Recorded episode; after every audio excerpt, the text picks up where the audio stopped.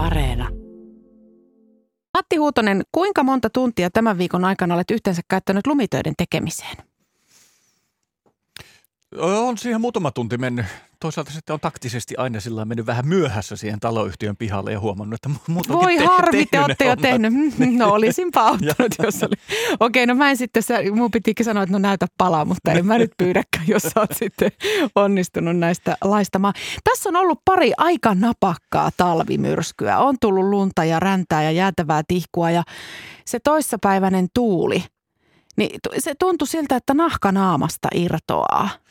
Joo, tossa on ja on aika räväköitä. Räväkästi voi sanoa, että on lähtenyt tämä vuosi liikkeelle. Että on niin useampi voimakas matalapaine mennyt. Tuossa alkuviikollahan siinä oli se reippaampia tuulia. Ne oli lähelle 40 metriä sekunnissa ne puuskat, jotain 39 oli tuolla Ahvenanmaan suunnalla. Ja sitten tuossa torstain tienollahan meni sitten heti seuraava ja siinä oli samalla, no ei nyt ihan yhtä kovia, mutta kuitenkin yli 30 oli ne puuskat siinä kanssa. Ja kun ne tuli pohjoisesta, niin ne oli hyvin semmoisia kylmiä ja hyvin puuskasta tuulta siinä oli, että aika ylös alas on menty tässä. Joo, vähän oli torstaina semmoinen olo, että teki mieli kääntää naama sinne vasta tulee huutaa, että no tuule nyt sit niin kuin sydämessä kylmyydestä, että kyllä me kestetään. Ja se pohjoistuuli, niin se on kieltämättä kyllä aika viileä kumppani. Laduntekijän näkökulmasta tämä on ollut tosi haasteellinen talvi. Välillä on pakkasta oikein hyvät kuivat hiihtoladut saa lanattua hiihtäjien iloksi ja sitten mennään monta astetta plussan puolelle ja sataa vähän vettäkin. Miten tyypillistä täl, tähän vuoden aikaan on se, että se lämpötila sahaa?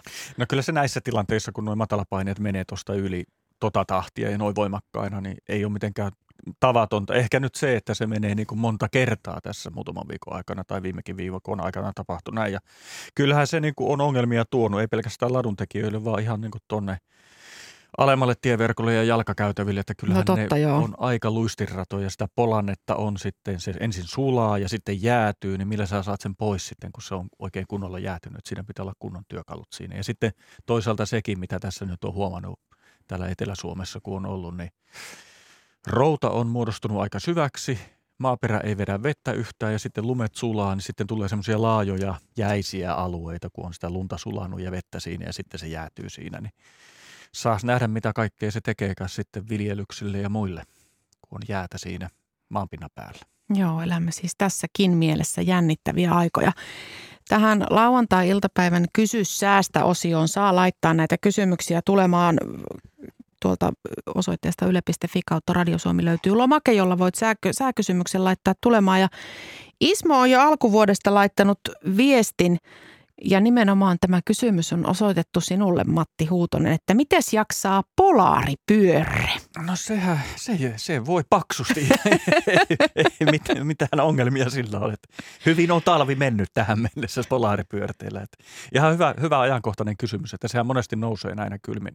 No tai siis talvella nousee esille, että mikä se polaaripyörteen tila on. Polaaripyörlehän on tuonne napa-alueelle talviaikaa muodostuva tämmöinen hyvin voimakas tuulijärjestelmä. Voidaan oikeastaan ajatella, että se on tuolla yläilmakehässä stratosfäärissä kymmenestä kilsasta ylöspäin oleva voimakas matalapaine, jonka sisälle jää sitä talvisen kylmää ilmaa ja sen matalapaineen ympärillä pyörii sitten tuuli vastapäivää.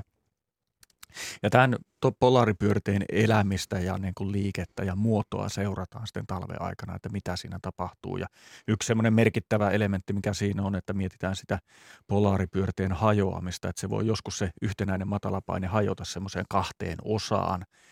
Siinä tapauksessa sitten stratosfäärissä tapahtuu nopea – lämpeneminen ja sitten voi se ilmakehän virtaus muuttua siellä yläilmakehässä ja sieltä sitten ajan kanssa se säteilee myös tai niin kuin vaikutukset ulottuu tänne maanpinnalle ja ne on aika tyypillisiä semmoisina aika kylminä pakkastalvina, että se polaaripyörä siellä ylhäällä on hajonnut ja yhtäkkiä meillä sitten Euroopassa tuulet käykin. Enempi idän ja koillisen kantilta ja on mm. sitten kylmää, mutta vaikka meillä joulukuussa joulun tienoilla loppuvuonna, viime vuonna ja talven alku oli hyvinkin kylmä, niin – eipä se aina mene niin yksi yhteen se juttu, että se polaaripyöre oli edelleen siinä joulukuussa aika vahva ja sitkeästi piti sitä kylmää siellä sisällään, mutta siitä huolimatta meillä oli ihan kunnon talvea ja mm. paukkupakkasia Etelä-Suomeen myöten ja vaihtelevan kylmää on ollut ihan näihin päiviin saakka, vaikka nyt se kaikista kovimmat pakkaset onkin nyt jo takana päin, kun verrataan tuonne viime vuoden loppupuolelle. Että se ei aina mene niin yksi yhteen se, että kun nyt tämä polaripyörä hajoaa, niin sitten on kylmää. Tai jos polaripyörä mm. on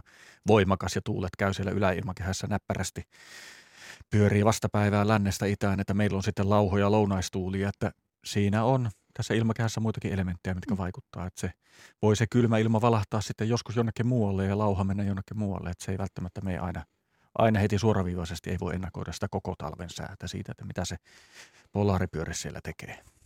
Mä tiedän, että te meteorologit ette kauhean mielellään sellaisia kovin pitkälle ulottuvia ennusteita anna, mutta tota, mitä sä, mikä on sun valistunut arviosi? Onko ne paukkupakkaset tältä talvelta nähty vai vieläkö tässä voi ennen kuin kevät tulee, niin mittari painua rutkasti miinukselle?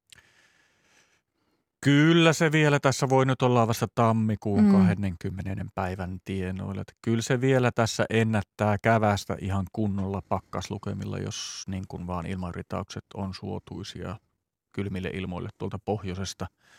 Mutta sitten mitä pitemmälle tässä mennään tuonne helmikuun puolelle, niin sitten rupeaa jo päivän pituus kasvaan siellä ja se – näppärin teräisiltä talvelta rupeaa taittumaan pikkuhiljaa ihan kunnolla siellä helmikuussa. Mutta kyllä tässä vielä pari-kolme viikkoa semmoista mm. chanssiä on, että ihan kunnon pakkasia voi olla odotettavissa. No sen on itse jo ihan konkreettisesti todennut, että jos on löytänyt viime päivinä vähemmän, mutta sellaisen tuulettoman kohdan aurinkoisena päivänä, niin auringon lämpö tuntuu kasvoilla ihan selvästi. Se ei ole sellainen kylmä talviaurinko. Joo, ei kyllä tuossa niin on on itsekin huomannut, on tullut somikin kautta kommentti, että tässähän on jo ihan kevät-talven tuntua, vaikka ollaan vasta tammikuussa. Että aurinko paistaa sillä komeasti ja kimaltelee hangilla ja semmoinen sininen taivas ja leppeä tuuli siinä. Niin sillä niin yllättävänkin keväiseltä on tuntunut tammikuisiksi päiviksi nämä muutamat päivät. Niin, totta.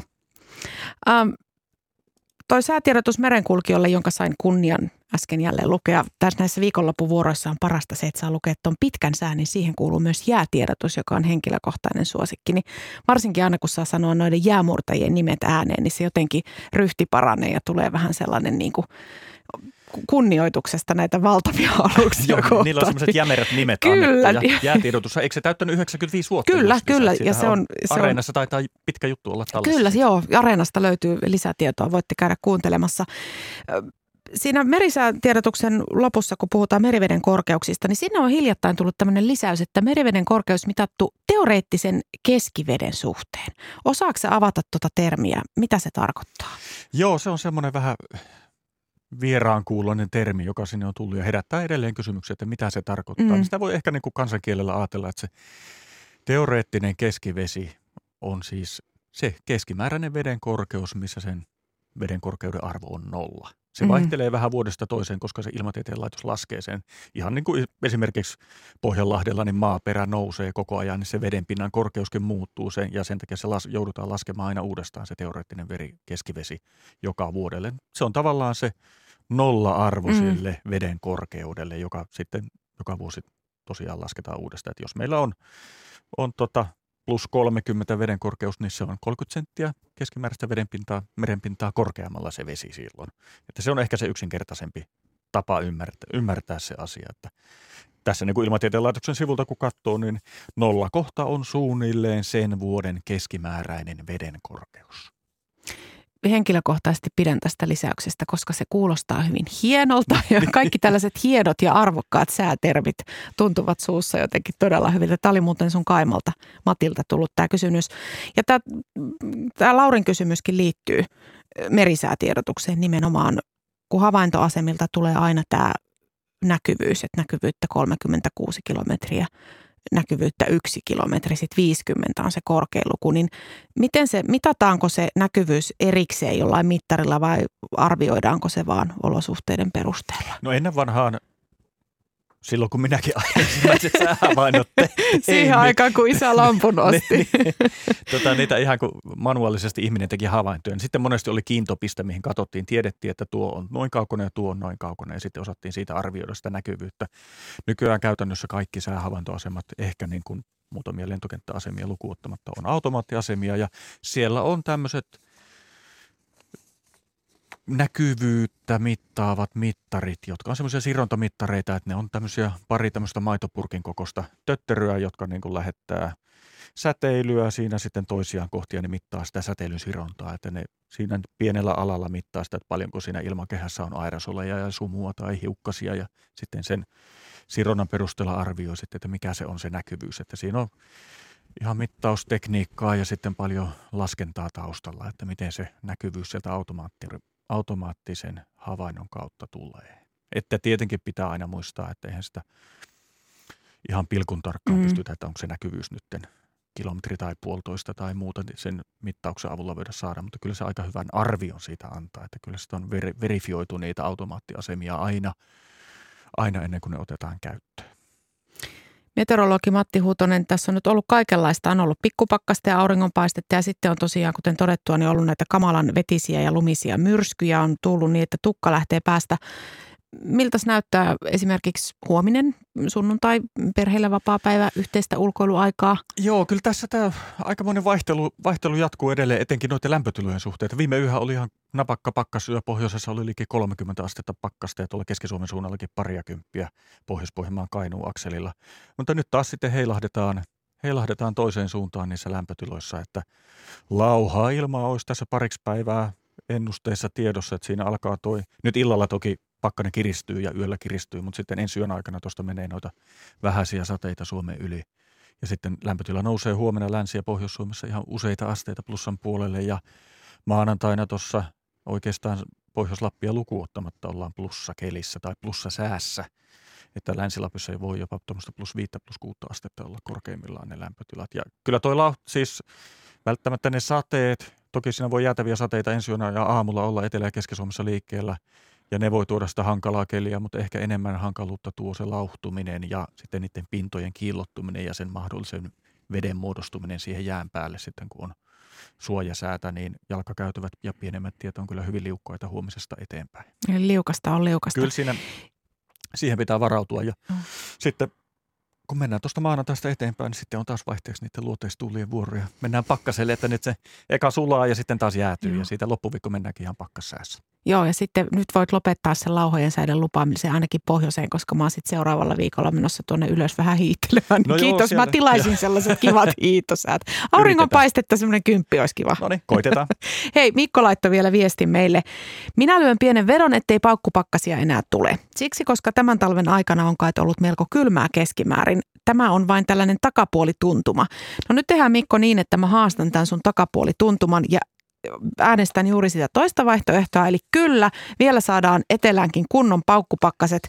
Ja Matti Huutonen toimii nyt tässä virallisena valvojana.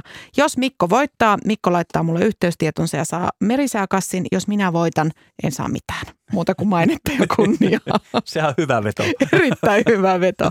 Hei, kiitos Matti vierailusta. Hyvää työiltaa ja suotuisia tuulia. Kiitos, kiitos samoin.